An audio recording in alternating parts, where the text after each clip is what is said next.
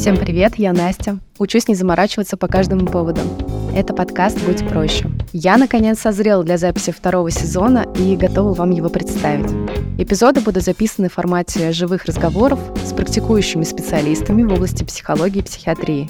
Я уверена, что каждому откликнется что-то свое. Желаю всем приятного прослушивания. Поехали!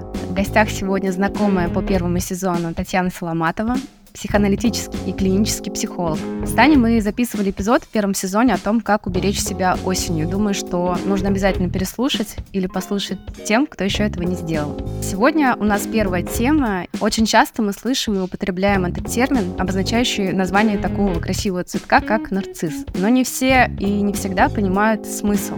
Поэтому хочу, чтобы мы с Таней сегодня смогли немного детальнее об этом поговорить. Таня, привет. Привет, Настя. Тань, ну давай, как обычно, начнем с терминологии вообще, что это значит и какие виды нарциссизма бывают. Да, действительно, связь у нас ассоциируется с цветком, но есть еще миф про нарцисса. Многие, наверное, тоже слышали, древнегреческий. Про молодого человека, который был влюблен сам в себя. Да, это в какой-то степени про самооценку, про то, как мы сами к себе относимся.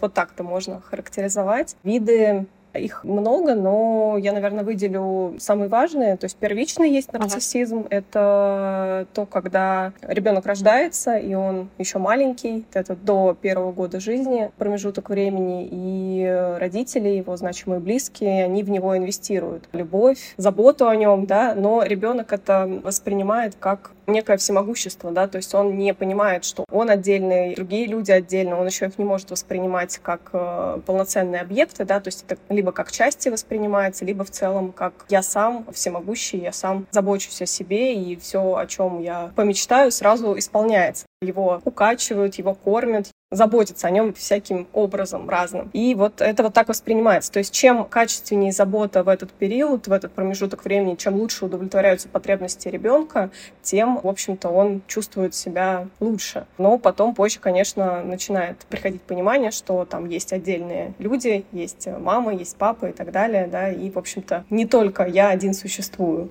в этом. Это в какой период, Тань? Это получается ребенок до года это должен почувствовать уже или как? В полном объеме это, конечно, там уже, уже позже, да, когда появляется понимание того, что не все, чего я хочу, может исполняться там за ту же минуту, но в целом до года, да, начинает формироваться вот этот первичный нарциссизм. Я думала, до года дети ни о чем не думают. Это бессознательные процессы, психика только начинает формироваться, вот в том числе в таком формате.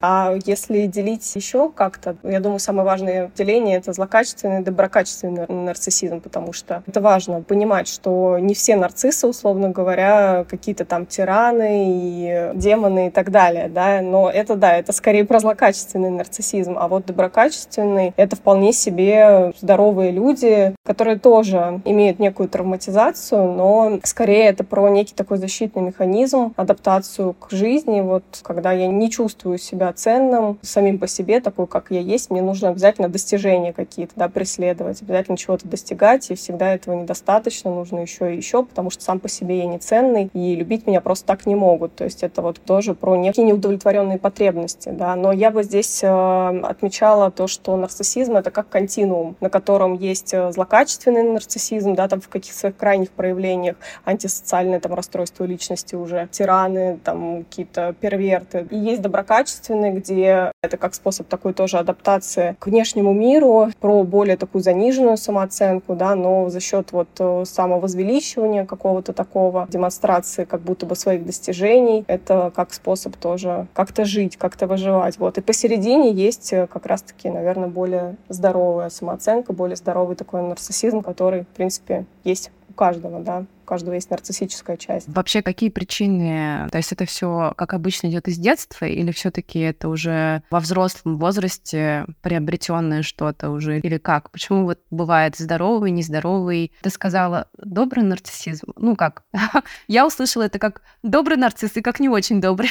Да, да, похоже на то.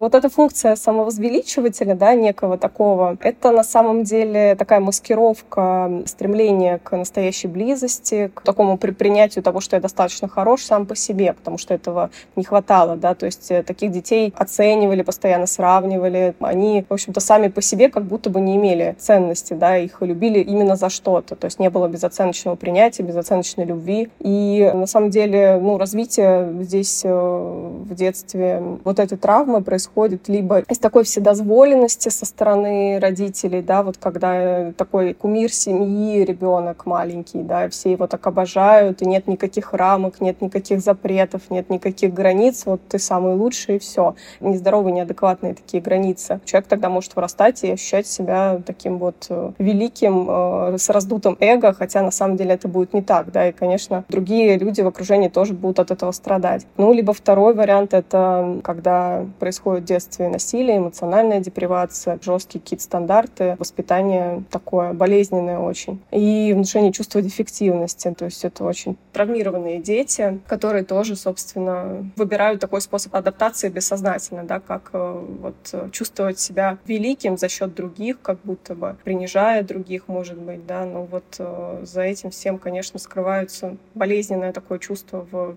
неудовлетворении потребностей самых ранних, в, в любви, в принятии, в некой такой автономии, в выражении там своих чувств, в спонтанности, в игре. Ну, в общем, это так очень грустно.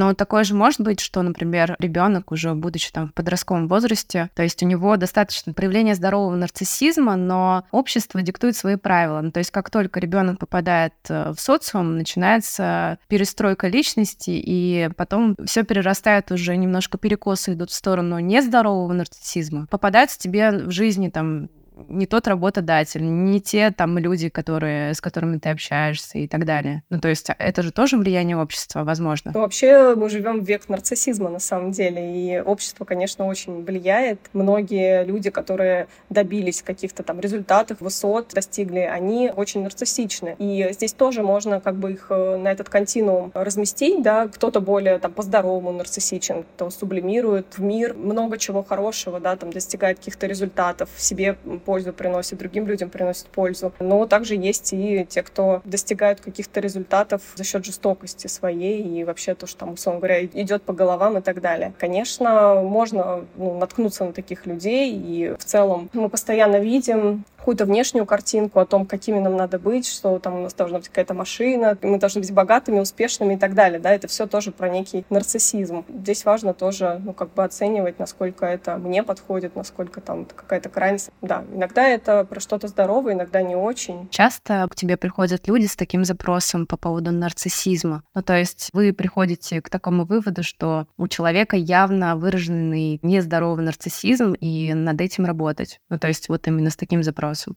С таким, к сожалению, нет потому что, в принципе, если э, рассматривать злокачественных нарциссов, да, таких вот тиранов, первертов и абьюзеров, то у них один из признаков, да, это сниженная эмпатия, и, собственно, нет критики к своему поведению, к своему состоянию, да, человек не считает это проблемой, то есть проблемы в других людях, но не в нем. Поэтому такие люди не приходят добровольно на психотерапию никогда. Они могут прийти только если их направит там кто-то, суд направит или еще кто-то, потому что, собственно, это поведение, ну, это поведение, правда, социальная порой может быть, и драки какие-то, и кражи и так далее. Но нет критики к своему состоянию. А доброкачественные, да, могут приходить и жаловаться на то, что проблемы в отношениях, вот э, как будто бы там, вот моя жена, ей что-то там не нравится, но я же такой классный, а ей что-то там не нравится, да, и, в общем, иногда приходят, да, это, с этим можно работать, э, но тоже непросто, да, то есть это всегда про то, что так, ну давайте-ка быстренько мне помогите, скажите, что там нужно делать, ну вы же хороший специалист, специалист, вы же понимаете, что нужно делать, да, вы же компетентный. То есть это про такие манипуляции. Ну, то есть это всегда чувствуется, когда пришел такой человек, потому что рядом с такими людьми мы начинаем себя чувствовать менее компетентными, какими-то глупыми, что я вот какой-то не такой, потому что одна из ключевых э, эмоций — это стыд, который они сами испытывают, и они его транслируют вовне, как бы. Но они испытывают, но бессознательно и тщательно пытаются его скрыть, то есть про свою уязвимость, чтобы никто не смог догадаться, что со мной может быть что-то что-то не так. Слегка макают тебя в одно и не очень приятное, да, в общем, понятно. Я хотела тебя спросить, читала недавно о том, что бывает обратный нарциссизм. Это когда, типа, человек постоянно говорит, что я какой-то не такой, что все не так. Добиваться в свой адрес похвалы какой-то, что ли, ну, когда вот люди говорят так, чтобы что-то услышать хорошее о себе. Да, это как бы такая тоже обратная сторона. Не через достижение свою самооценку регулировать, а через, наоборот, такое добровольное отстранение от других людей, самоизоляцию, самопринижение, ну, тоже чтобы как-то этого кто-то все-таки сказал, да нет, я же тебя люблю, ну, ну что ты. Тоже такая, да, может быть реакция, что я сам себя лишаю вот этих важных каких-то ценностей в жизни, любви, и поддержки, потому что я просто не верю, что мне могут это дать. Я не такой ценный, я не такой важный, и просто так мне это не могут дать. Если разбираться вот именно по признакам нарциссов, то есть если это доброкачественный, ты сказала, нарциссизм, то он делает что-то хорошее, тем самым как бы увеличивая там свое влияние как-то или как? Да, это про некую такую сублимацию, что внутри меня есть много всего там хорошего, я, я классная, я могу приносить пользу себе, людям, но иногда это тоже может ощущаться как какая-то такая крайность про то, что эти достижения становятся как наркотик наркотик, да, то есть если я ничего не достигаю, если я останавливаюсь как будто бы в своем развитии, то я сам по себе не ценный, то есть они тоже это ощущают. И тогда в тот момент, когда у человека случаются какие-то трудности или проблемы, или там вот он зарабатывал деньги, а теперь какие-то проблемы с работой, с бизнесом, то человек может ощущать себя вообще никчемным, да, и тогда он вообще не будет понимать, а почему другие люди со мной рядом, почему они мне там продолжают меня любить, я этого не заслуживаю, потому что ни на что не способен, как будто бы. Красная нить проходит через то, что я сам по себе без достижений никакой ценности не представляю, и без каких-то достижений меня любить нельзя. Да, это, конечно, их подталкивает на конструктивное развитие и в бизнесе, и вообще в целом в мире, влияние на мир, да, там тот же Фрейд, он тоже очень нарциссичен, тот же там Илон Маск, например, из каких-то знаменитых, ну, знаменитостей. Все это люди с таким ярко выраженным нарциссизмом, но с конструктивным, да, вот таким вот нарциссизмом, которым вроде как помогает этому миру. Но не один здоровый человек не будет вот так вот, э, хотя, конечно, здоровых нет, да, есть недообследованные, не будет убиваться в то, чтобы вот достигать, достигать, достигать, достигать. В общем, это такая тонкая грань, как обычно, да? либо чуть-чуть туда, чуть-чуть туда, вот чтобы достичь здорового нарциссизма, конечно, не знаю. Вот ты сейчас говоришь, рассказываешь, у меня сразу так люди поделились на тех и на тех, а вот что-то посередине, вот трудно вспомнить мне таких людей. Правда, сложно, но вот как раз что-то посередине — это про некий такой здоровый нарциссизм, когда я могу что-то делать, я могу как-то жить, мне будет достаточно, например, чего-то, что у меня есть, ну, могу развиваться в своем темпе, там никому ничего не нужно доказывать, я ценный сам по себе, есть у меня работа, нет работы, ну, как бы это какие-то временные трудности, да, там есть отношения, нет отношений. В общем-то, не нужны никакие там доказательства извне, что со мной все в порядке, я могу быть любим и собой, и другими, вот. Но, конечно, все равно мы все там социальные существа, и социум у нас все равно подталкивает к тому, что там, чтобы сравнивать как-то, чтобы что-то такое, но это все можно использовать в своих благих целях, да, то есть тоже там сравнение и какую-то зависть использовать как ориентир в направлении, что мне интересно, в чем я хочу развиваться, что мне нравится, лучшее понимание себя. Итак, у меня тоже созрел вопрос личного характера. Ты была когда-нибудь в отношениях с нарциссом? Это сложный вопрос. Я думаю, что да. И у меня эта часть тоже так выражена достаточно интенсивно когда-то была. Это такие непростые могут быть отношения. Была, была, да. Как быть в отношениях с нарциссом, или наоборот, если, например, в отношениях я нарцисс? Ну, я здесь э, так категорично э, сейчас поделю все-таки на вот нарциссов, которые достаточно здоровые, там, доброкачественные, условно говоря, потому что эти отношения, они могут быть все-таки с эмпатией, с поддержкой, с принятием, с возможностью контакта, да, вот идти в этот контакт, общаться, улучшать отношения. Есть все-таки здесь возможность строить близкие отношения. Опять же, могут быть сложности в связи с тем, что в какой-то там очень стрессовый промежуток времени человек может быть более уязвим, чем ранее, например, да, и вот все-таки ощущать вот эту свою несостоятельность, свою неценность, да, и тогда он будет, ну, может быть, сам как-то отказываться от любви, от вот этой поддержки, избегать другого человека, вот этой близости, которую человек может предлагать, например, как такое некое доказательство, что вот у меня сложности, да, я недостоин этого, я лучше сама ликвидируюсь, да, из этих отношений. Там могут быть свои сложности, но все же такие отношения возможны. Но вот что касается злокачественных нарциссов, абьюзеров, тиранов, там, где присутствует насилие, жестокость, где как раз-таки человек другой себя чувствует в роли жертвы, в роли того, что я никчемный, я вообще ни на что не годен. Такие отношения, они совершенно нездоровые, они опасные для жизни, более того. Из таких отношений, конечно же, нужно уходить, но проблема в том, что очень сложно уйти из этих абьюзивных отношений, потому что, как правило, в таких отношениях остаются именно вот те люди, которые сильно травмированы в детстве, для которых э, такие отношения могут ну, быть привычными какими-то, да, похожими на то, что было когда-то, и как будто бы тогда в мире ничего другого не существует, да, я только вот в таких отношениях и могу находиться. Я, наверное, вспоминаю свои отношения и тоже полагаю, что большей части, наверное, это были доброкачественные нарциссизм, но иногда, мне кажется, и проявление злокачественного. Ну, то есть один человек как-то проявлял себя сначала так, а потом уже в какой-то период по-другому. Ну, то есть что-то смешанное. Я здесь могу это объяснить как раз-таки вот, вот этим континуумом, да, чем больше стресса, тем, чем больше э, каких-то проблем в жизни человека, да, тем он становится более уязвимым и может э, откатываться э, ближе к злокачественному нарциссизму, ну, вот на мой взгляд, да, и там, конечно, все может быть более печально, хотя там до этого, например, может быть, когда не было каких-то серьезных проблем, человек более-менее держался вопроса. Ты упомянула о том, что у тебя ранее это было более проявленное, да, нарциссизм. Хотелось бы понять, как ты пришла к твоему текущему состоянию, что оно менее проявлено, чем в прошлом, например. Я бы сказала, что да, это скорее от э,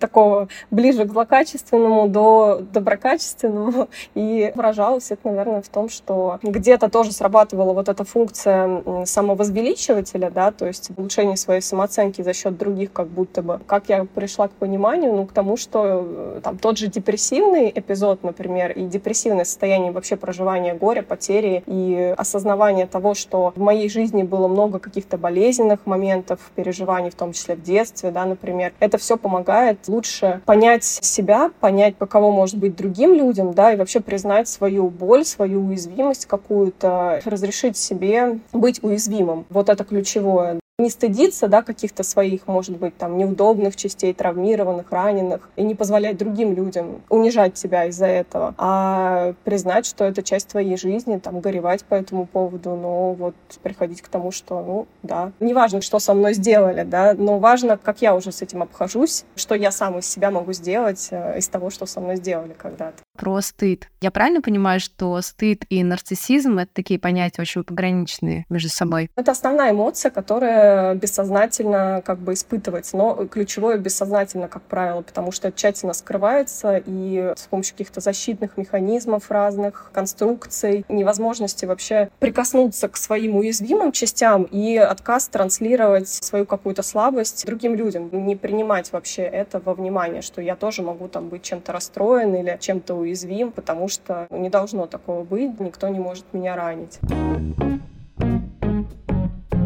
Я тебе позадаю миллион вопросов про стыд. Я хотела спросить. Ну, то есть в терапии, как я понимаю, мы учимся проживать эмоции, чувства, не стыдиться. И то же самое про стыд. Правильно я понимаю, что мы тоже должны учиться проживать этот стыд? Или как? Если нам стыдно, как быть в этой ситуации? Да, но прежде чем человек с такой ярко выраженной нарциссичной частью своей придет к тому, что ему может быть за что-то стыдно, за себя или там за свою жизнь, может пройти очень много времени, потому что, опять же, это тщательно скрывается через функцию такого, то, что я самый классный, я самый лучший, вот я все могу, я все умею. Тяжело бывает докопаться до стыда, но, наверное, да, все-таки терапии получается это сделать, потому что это такое безоценочное пространство с принятием, с доверием, но это может формироваться очень долго в отношениях терапевтических. Всю жизнь примерно. Да, да, то есть нет какой-то надежной привязанности у таких людей все-таки, потому что вот эта забота в детстве, она была недостаточно хорошей, условно говоря. Я хотела в итоге озвучить то, что я поняла. То есть бывает злокачественный и доброкачественный нарциссизм. Люди с доброкачественным и злокачественным нарциссизмом — это люди, которые компенсируют свой стыд да, за счет унижения, например, это злокачественный, за счет причинения боли другим людям. И доброкачественный — это the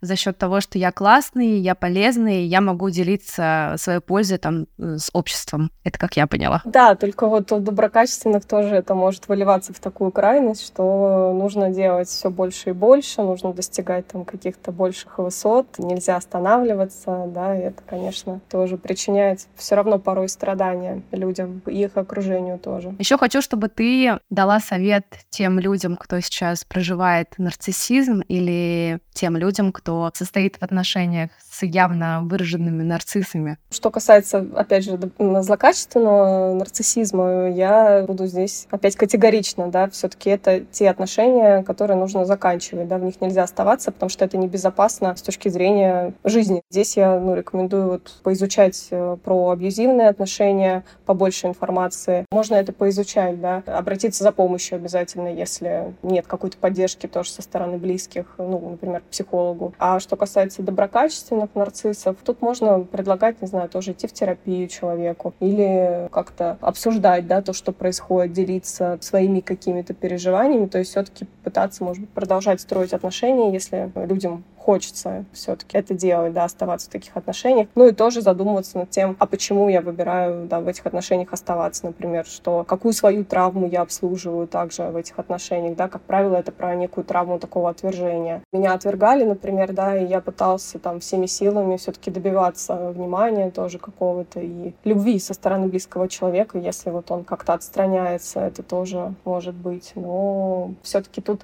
эмпатия может победить, эмпатия, поддержка точка принятия может победить, как-то вот помогать этим доброкачественным нарциссам получать то, чего они не получили когда-то в прошлом. А если ты нарцисс? Давать себе возможность это принимать? Если в себе человек почувствовал, да, вот какое-то такое высокомерие и то, что и понял, что ему как-то обратную связь еще люди дают вроде как, и, э, и появилась такая критика к себе, а может быть, там, правда, э, как-то я не очень себя веду, э, то, да, конечно, можно пойти в терапию, например, и поисследовать это, это, почитать книги, может быть, какие-то тоже про нарциссизм, подкасты послушать. Например, этот.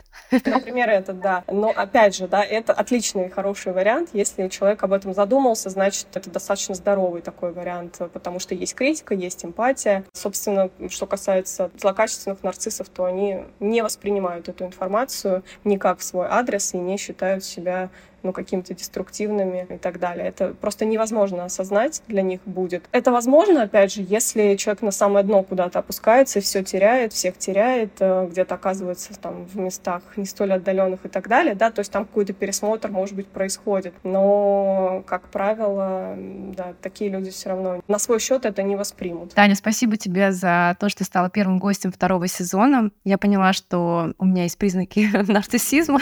Пошла над этим работать. В общем, помню, Помните, что не нужно усложнять жизнь себе и другим. Ставьте, пожалуйста, оценки, лайки, оставляйте отзывы, делитесь. Это подкаст «Будь проще». Всем хорошего дня.